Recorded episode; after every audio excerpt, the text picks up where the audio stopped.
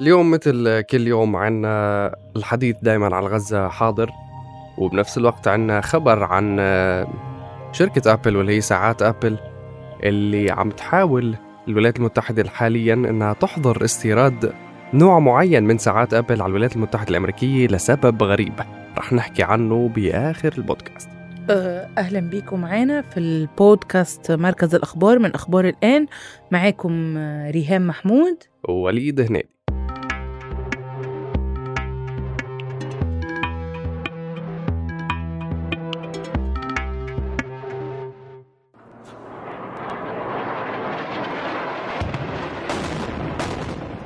في أول أخبارنا آه، من غزة اتقتل ست شبان فلسطينيين آه، فجر الأربعاء في عملية نفذها الجيش الإسرائيلي في مخيم للاجئين شمال الضفة الغربية. وطبعا الهجمة أوقعت العديد من الجرحى كذلك بحسب ما أعلنت وزارة الصحة الفلسطينية. الهجمات مستمرة وبنفس الوقت التضييق مستمر على القطاع. كل يوم عم نسمع في صد ورد بين حركة حماس والجيش الإسرائيلي بنفس الوقت في استخدام حاليا من قبل الجيش الإسرائيلي للطائرات المسيرة على المخيمات القريبة وخاصة من مدينة آه، طول كرم. الجدير بالذكر أنه أضافت أنه القصف أسفر أيضا عن إصابة آه، شاب سابع بجروح خطيرة في راسه وحالته حرجة جدا. آه، قتل أكثر من 300 فلسطيني بالضفة الغربية على أيدي القوات الإسرائيلية وببعض الحالات على أيدي مستوطنين إسرائيليين منذ بداية الحرب بين إسرائيل وحماس في قطاع غزة من 7 تشرين الأول أكتوبر حسب حصيلة نشرتها مؤخرا السلطة الفلسطينية. في المشارع اوعى ولا هذه من قلة المية. حسبي الله فيهم كلهم. ومن غزة برضو عندنا أن أوامر الإخلاء الإسرائيلية للمناطق بتقلص المساحة اللي ممكن يلجأ ليها سكان غزة في جنوب القطاع. وبحثا عن مكان آمن مع اكتظاظ المخيمات بالنازحين في ظل ظروف معيشية مروعة. وأصبح معظم سكان القطاع بيعانوا من انعدام الصرف الصحي وحرمان من الطعام والمياه النظيفة مع نزوح نحو مليوني شخص هربا من العمليات العسكرية الإسرائيلية البرية. آه يعني من كثر عمليات الإخلاء أو أوامر الإخلاء من الجيش الإسرائيلي عم تتقلص المساحة اللي بيقدر فيها الأهالي الفلسطينيين أنهم يسكنوا فيها أو يلجأوا إليها بحثا عن الأمان والغذاء وعلى الأقل يعني مي نظيفة وأكل. آه هاي الملاجئ صارت مليانة بمئات آلاف الأشخاص. ما عم تساعي يعني أكبر أكبر من قدرة هذه الأماكن على اتساع اللاجئين الفلسطينيين. وللأسف جودة المياه والغذاء أكيد حتكون أقل. والجدير بالذكر أنه كان بيسكن هاي المنطقة يعني قبل الحرب أكثر من 90 ألف شخص. المناطق اللي حاليا موجودين فيها اللاجئين الفلسطينيين وزاد عليهم أكثر من 60 ألف نزحوا من الشمال حسب صحيفة نيويورك تايمز الجدير بالذكر أيضا أنه هاي الملاجئ فيها آلاف الأشخاص اللي مو قادرين يعني حتى يتحركوا بسبب كما ذكرت ريهام أنه اكتظاظ الناس الموجودين هنيك عدد الناس جدا كبير.